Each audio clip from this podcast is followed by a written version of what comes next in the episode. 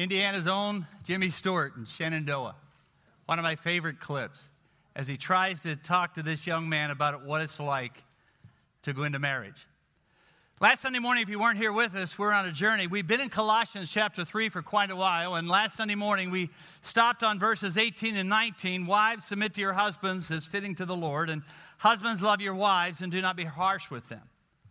Right in the middle of that, I felt like I was running as fast as I could to the end. I was in high gear, going all the way at Mach speed, and all of a sudden you got to put on the brakes and almost go into reverse and then end. Just because of time constraints and knowing that there is so much wonderful material that God wants to speak to us about through His Word that it was hard to continue on. And because we obviously have two services, I needed to stop at that moment and come back to it next week. We're right in the middle of a discussion on what marriage is supposed to be. We laid a foundation for it last week out of the Word of God. We talked about His original design from the beginning, how God took two people in the context of that Garden of Eden and allowed them and gave them the opportunity and the privilege to rule over the earth. We went back to a number of sections of Scripture, and so that's why I have in your bulletin this morning's sermon notes so you can see all the messages we talked about, or all the phrases we used, all the Scripture that we utilized, a couple great books that you can see as resources, and some things that kind of help you catch up to where we left off. I painted a portrait. I think God does a marvelous job of painting portraits all the way through Scripture. And He gives us at the beginning of time, the beginning of the story of humanity, this wonderful gift of a model of what marriage is supposed to be. Two people, joint heirs, co heirs, in this journey together. I read to you some excerpts last Sunday morning out of the book Captivating. That longing in the heart of a woman to share life together as a great adventure comes straight from the heart of God, who longs for this as well. He doesn't want to be an option in our lives, He doesn't want to be a tag along, nor does any woman. God is essential. He wants us to want Him desperately. Eve is essential as well. She has an irreplaceable role to play. That was God's design from the beginning, and then came the fall, and all of that was shattered. Having forfeited our confidence in God, we believe that in order to find the life that we want, we've got to take matters into our own hands, and sin and selfishness enter the picture and destroy God's design. Marriage, as God designed it, suffered the consequences as a result of that. The innocence that was there in that Garden of Eden, emotionally, relationally, and spiritually, was shattered. The oneness, the co regency, was gone. And then out of that comes the curse. We find it in Genesis chapter 3 where God says to the woman, I, I, need you to know that I will greatly increase your pains in childbearing. With pain, you will give birth to your children. Your desire will be for your husband, and he will rule over you. He will rule over you, and you'll fight against it. As a result of the curse, that's not how God designed it. Headship, absolutely. That's what God intended. Ruling over, dominating was not what God intended. Before the curse, mutual unity, mutual submission. Now, because of sin, male domination and female manipulation. And marriage partners end up at a war with one another. Chauvinism, domination. You see it all the way through Scripture in Jesus' day and in Paul's day. Marriage dominated by sin, Satan, and society. And we find ourselves in an all out war to destroy the home. So last Sunday morning, I asked the question at the end what do we do and how do we get it back? Which is really a legitimate question. And this morning I want to answer that by going to three or four sections of Scripture. In Philippians chapter 2, Ephesians chapter 5, and Colossians chapter 3, Paul gives us some really great advice. How to get back to what we once had, how do we get back to marriage as God designed it, how do we try to understand one another within the context of marriage, and how do we live it out so the next generation knows what to do. Because to be really honest with you, for a lot of us in this room, we have lived our lives and we've come to a moment in time where we now have the opportunity to impact the next generation. And they're watching us. They're trying to figure out what marriage is all about. They're going to have a number of different definitions out there. Going to have a number of different people in all contexts of life telling them what marriage ought to be. And I can't figure out a woman. You'll never figure her out. You really don't want to get to that man or be with that man for the rest of your life. It's going to, and the list is endless. And then you had that whole context of the barrage of information coming at us, trying to tell us what marriage ought to be. Not a lot of great, lot, lot of great models out there in the media. Men's don't look, men don't look really good. Marriages don't look really good. Redefined it and defined it in so many different ways, we're not sure what it's like. So, what I'd love to do is just go back to the Word of God and take three or four sections of Scripture and lay them over what I believe God would want in our homes and in our marriages. Philippians chapter 2, Colossians chapter 3, and Ephesians 5, Paul gives some really great advice. First thing is to empty yourself and allow Christ to come in. The first step that we ought to take in a journey with God to try to figure out what that means in our own lives and then in our marriage and in our home is to invite Christ into our lives. Realize and recognize that we can't do this on our own. We can't live the life that God is intending us to live. We can't figure marriage out the way God wants it to be, and, and we're trying to put all those parameters around it. And so I'm just simply encouraging you to take that very first step and to make sure you've committed your life to Christ. And then once you take that step of commitment, take the next step of full saturation. Saying, God, I, I really need you to control every aspect of my being. I need to give myself completely to you, not only to allow you to come, in my, to come into my life, but I want to be filled with your spirit. Everything changes as I give my life to Christ and I place myself under the control of His Spirit. As I do that, Colossians 3 said there's some transformation that needs to take place, a transition that your body and your personality need to go through, your whole psyche needs to take on. You got to get rid of some stuff. Some of the things you used to do before you came to faith in Christ, you ought not to do anymore. And now that you come to faith in Christ, let me give you some ideas as to what, what to put on. And it's going to really look well and work incredibly well within the context of your marriage. Put on humility. Instead of selfishness, put on humility. Put on kindness.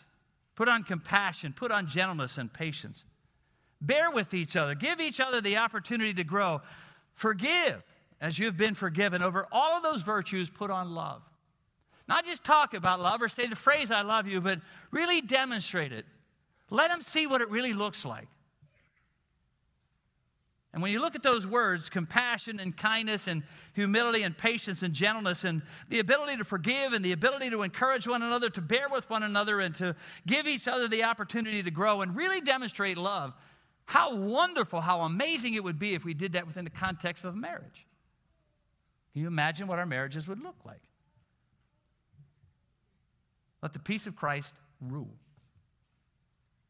and be thankful. Whatever you do, whether in word or deed, do it all in the name of the Lord Jesus, giving thanks to God for everything. Philippians chapter 2, Paul says this Don't do anything out of selfish ambition or vain conceit. Let me give you a better way. In humility, think of this in the context of your marriage. In humility, value others above yourself. Not looking to your own interest, but to the interest of someone else. In your relationships with each other, have the same mindset as Jesus who by his very nature was God. But didn't hold on to that so tightly that he couldn't let it go. And so he emptied himself. He fully submitted himself to the plan of God. And he yielded himself to God's control. And it ultimately took him to the cross. So, in your relationships, in your marriage, keep in mind what Jesus did. He wasn't in it for himself. He wasn't in it for his own glory. He wasn't in it so that he would look good. He literally gave himself to the relationship that he wants us to have with him. And so, husbands, love your wives just like that, Paul would say. In Philippians or in Ephesians chapter 5, verse 18, he said, Be continually, constantly, every day of your life, be filled with, dominated, and controlled by the Spirit of God. And when that happens, all the relationships in my life begin to line up according to God's plan. And instead of now being in this for me, instead of being in this relationship for what I can get, I'm in this relationship for what I can give. I submit to God and to other people. Paul would say, let me illustrate what that would look like. Wives, submit to your husbands. Husbands, love your wives. Children, obey your parents. Parents, do not provoke your children. Christian marriages and homes ought to be noticeably different than the world's because we walk a different walk. We're walking in step with the Spirit. We're allowing Him to direct our path. So every day of my life, I'm trying to think how He would have me treat my mate, how He would have me treat my children, how He would have me treat my parents. I've seen guys treat other women better than their own wives. I've seen women being nicer to other men than their own husbands. I've seen parents nicer to neighbors' kids than their own. And I've seen kids nicer to their friends' parents than theirs. As believers, the best indication of living out the spirit filled, spirit controlled life is that I really have gotten rid of some junk lying and backbiting and talking about and all the things that I used to do. I, have gotten rid of that stuff and I've embraced compassion. I want to be more tender. I want to listen to the voice of God. I want to learn how to respond to this situation. I want to figure out how to react, how not to explode, how to speak to, how to discipline right and discipline well, how to make sure that I'm doing everything I can to serve my family and still maintaining my leadership in the home. Which means, obviously, every single day of my life, I'm going to have to say, God, I need your help. I really do want to live out a godly marriage. I do want my children to see it. I want them to notice that they're so confused out there as to what they hear. So I want them to see it in us. So, Father, in the name of Jesus, every day of my life, as I wake up today, how do I live that out? How do I demonstrate it so that they can see it? Not just hear about it, but so they can see it and so they really genuinely do understand what a godly home and a godly marriage looks like. Because they're really getting a lot of mixed signals out there. As believers in Christ, the best indication of my spirit filled, spirit controlled life is I've gotten rid of that junk and I put on compassion. I put on humility and patience. And it's demonstrated in how I treat my wife and my husband, my kids, and my parents. There's a book in the bottom of your sermon notes called Love and Respect, one of the better ones that I've ever read in context of marriage. It's uh, written with Ephesians 5 and 1 Peter in mind. And he kind of takes those two sections of Scripture and unpacks them really well. Helps us to flesh them out and see how to live those out. He refers a lot to uh, Ephesians 5, but also to 1 Peter chapter 3. In 1 Peter chapter 3, verses 1 to 2, Peter says that husbands ought to live with their wives in an understanding way. We had to show her honor as a fellow heir of the grace of life. When Peter uses that phrase, show her honor as a fellow heir, he is saying to husbands, you need to value and prize your wives. Same concept of honoring your wife is found in Ephesians chapter 5, where Paul says to husbands that we ought to love our wives as we love ourselves. He said, No one ever hated his own flesh, but he cherishes it. Passage clearly says that a husband cherishes his own flesh, and he wants to do that or should be doing that with his wife, to cherish her in that kind of way. A wife longs to be seen as special. She longs to be seen as that special person that Paul describes. She longs to be what Peter says to be cherished. In 1 Corinthians chapter 7, Paul writes to singles. And he said, if that's how God's called you, if that's what God's called you to, that's fine. Don't, anyone, don't let anyone ever tell you that you have to be married to be complete or fulfilled. It's not true. God's called you to be single, that's awesome. And he begins to talk about what that looks like. But not everybody is called to that. And a lot of gals want to get married. That's fine, that's awesome as well. But if I were to give you some advice based on what Paul is saying and what Peter is saying in all these contexts of Scripture, to a gal who's single, dating a guy who doesn't treat her like Paul describes as special, like Peter describes as cherished, as valuable, as a prize. If I were seeing a gal date a guy like that and they were to ask me my advice, he's not treating me like Paul and Peter said, what, I, what ought I to do? My advice would be to them dump him. Now. Now, that's pretty harsh and pretty drastic. But if you were to walk into my office for the last 36 years and see a lot of people walk in here who said to me, Well, he's going to change when I get married, I would love to take you by the hand right now and walk you into the outer office or the inner office and just let you sit behind the scenes every once in a while when I sit and counsel a gal who said to me or said to somebody else, he'll change after we get married, and he didn't. I don't want to be single the rest of my life. And I totally get that and understand that. But there are a whole lot worse things than being single, and one of them is to be in a kind of marriage that is so destructive that it eats your soul away. Can they change and can they grow in Christ? Absolutely. Jesus can do anything and everything. But if I were to give you some advice as a gal who is dating, especially getting close to the marriage age, and the guy who is not treating you well and not treating you as you deserve to be treated, with love and tenderness and grace and compassion and gentleness, like a very valuable prize, then you need to really seriously consider that relationship. And guys, I beg you, as much as I know how, treat a woman as God desires, as God designs, as she deserves, not how the world or the media shows you how to treat them. Heaven help us if we don't. In Genesis chapter 2, when sin entered the world, every relationship fell apart. With me, I'm ashamed. With you, I become self centered. And with God, I hide. But when Christ changes my life and I allow my life to be controlled by His Spirit, relationships are made right. With you, I'm honest. With myself, I give. And with God, I run to Him. Just think of a moment ago what we sang as we talked about that song, and you remember what it's like in the Garden of Eden when they sinned and they fell and they came short of what God expected and what God asked, and they couldn't wait to hide or uh, couldn't uh, be in a place where they could hide long enough. And now all of a sudden, because of Christ and this relationship with Him, we get to run to Him and be embraced by Him. The beauty of the gospel is because of Christ, my relationship with myself and with others and with God can be whole again. And where all these changes most noticeably take place is in the Christian home. What Paul brings us here in Colossians 3, Ephesians 5, and 1 Peter and Philippians is a reverse of the curse. It's marriage as God designed it. And so, for all of those reasons, for the description that I said it could be for the love and the grace and the tenderness that comes into it. For all of those reasons, a man will leave his father and mother and be united to his wife, and they'll become flesh. We see that before the curse in the Garden of Gethsemane. Marriage as God designed it. Now back to Colossians chapter 3:18 for a moment. It says, Wives, submit to your husbands as fitting to the Lord. Notice it doesn't say, Wives, submit to husbands who are doing it right. Wives, submit to your husbands, serve them.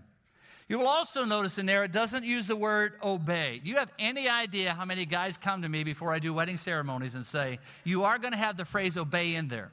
Love, honor, and obey, right? You're going to have that in the marriage ceremony. It's going to be in the vows. And I always say to them, No, because it's not in the Word of God.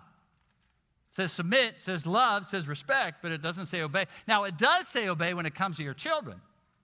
Oh, and by the way, it does say obey when it comes to slaves obeying their masters.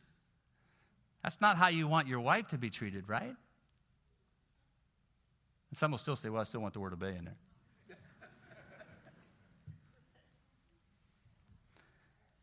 in this context, the word submit means a willingness to place myself in the position of a servant. You will also notice that it says to your husband, not to everyone else's husband or to men in general. That's how many women are treated, like children who have to obey or slaves who have to serve or second class citizens, but that's not God's design at all. Sadly, many marriages function that way, but it's not God's design. And what we have to decide is are we going to follow God's design or the world's? We have so many guys growing up learning to be takers and not given, givers, seeing women as objects to use instead of someone to serve. Now, Paul is honest about marriage. In 1 Corinthians 7, as he talks about being single, and that's okay, he goes on in verse 28, says, Okay, if you're going to get married, I just need you to know right up front there's going to be some trouble. God's honest, marriage is hard. In your sermon notes, I have this phrase I believe marriage can be one of God's greatest tools for your sanctification because when you put two people together, all the issues of their life come out all of our selfishness that no one confronted us with when we were living alone now comes out and someone confronts us with it. But if you stay together and work through the process, it can be one of God's greatest tools for our transformation. Dave Johnson, a pastor friend of mine, says this marriage is like two pieces of tough meat being thrown together in a pressure cooker, and then the heat gets turned up. And if those two people treat each other with love, respect, honesty, and grace and stay in the pot, over time, they get tender, and all the juices begin to flow, and it will be amazing. But you got to stay in the pot. Ephesians 5 said, In the same way, husbands love your wives as their own bodies. He who loves his wife loves himself. After all, no one ever hated his own body, but he feeds for it and he carries it, cares for it, just as Christ does the church. I allude to the movie Fireproof in the bottom of your sermon notes, and you've seen it, sure, in other contexts as well. But men who will fight to the death in combat for their comrade, but won't fight to the death for their mate, and won't do everything that's necessary to be all that they need to be in that relationship. I've seen guys do so much for other people, to excel at work, to learn a hobby and practice it with excellence, but have no clue how to have a great marriage and don't seem to want to try. I've said to guys before, I, I, I, don't, I don't get it. You can open up the hood of a car and you know every piece of that engine. I open up the hood, I hope there's an engine there. But you open up the hood and you say, well, the valves aren't right, the springs aren't right, the cam's not working right, and you would absolutely know what to do and how to take that thing apart completely. You could tear it all apart, take every piece out, set it out somewhere, put it all back together, put it in there, turn the key on, and it would run. But you come to me and say, I don't understand my wife. You understand that much of an engine, and you haven't taken the time to understand your wife. I know guys who know every aspect of golfing who know how to swing and where to swing and what club to use, what ball to use, what field they like the best, what range it's going to be, how to do it well, how to understand every aspect of golf. I know guys that can do that with hunting. They can take a bullet apart. They know exactly what the intricacies of that are. They know what load is best. They know how much powder to go in there. They know what bullet weight they want to have the best definition they want when that bullet goes down the stream. And the list is endless of things that we'll do and things that will take time to learn and understand. But they'll come to me like that and say, I don't get it. I just don't understand her. You can do all of these things. You can learn how to do all of these things. You can learn how all of this works. You can be a master at this. But you won't take the time to understand this gift of God who said yes to you and said he would spend the rest of their life with you. And you come to me and say, I just don't understand her and I don't get her.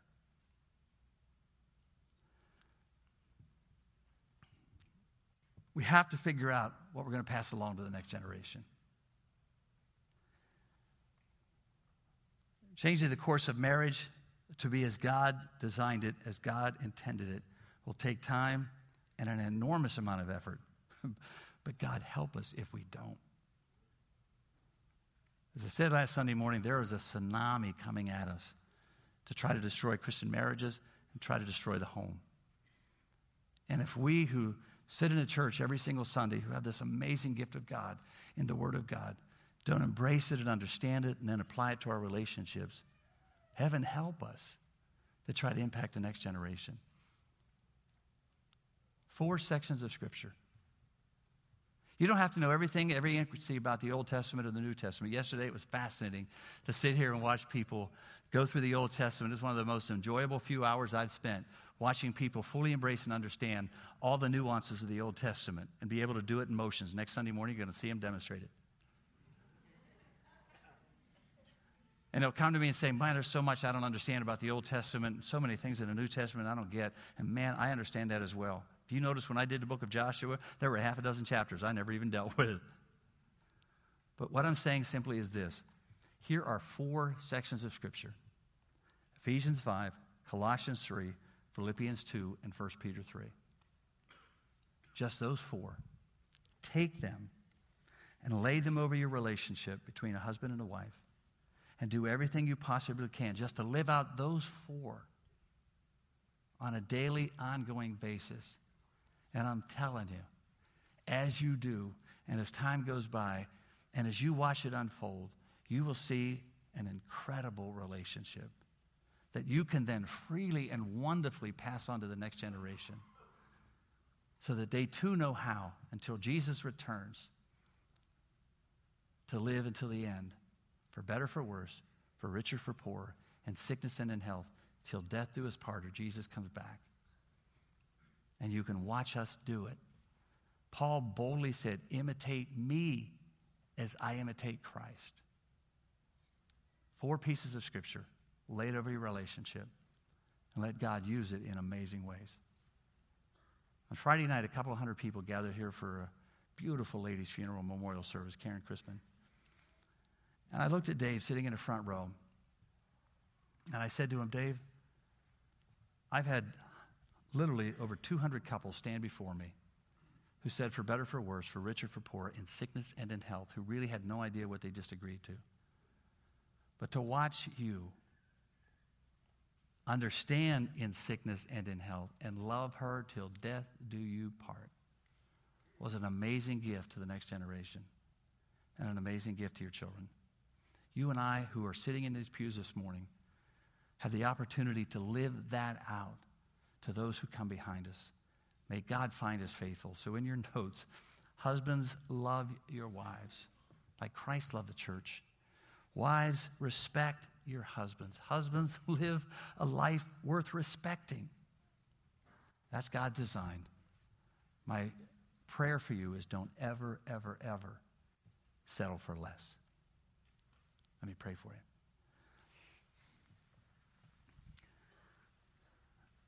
Father, I, I, again, I love your word. You don't leave us in a way of trying to figure all this out, trying to figure out how to do marriage, how to do life, how to follow you. But in this context of marriage, you've given us some great pieces of scripture to lay over as a roadmap for how to live out this relationship called marriage. And so, Father, for all of us in the room, we're here because we want to learn, we want to grow, we want to influence the next generation. And so, Father, as we process your word and the words that you've said to us and the words you've left for us, may you continue to allow us to flesh it out in the ongoing daily relationships in our marriages. And next Sunday morning, as we talk about home. I'd love to pray for you as the end. And as we end this morning, I want to embarrass you in any way, so just keep your heads bowed.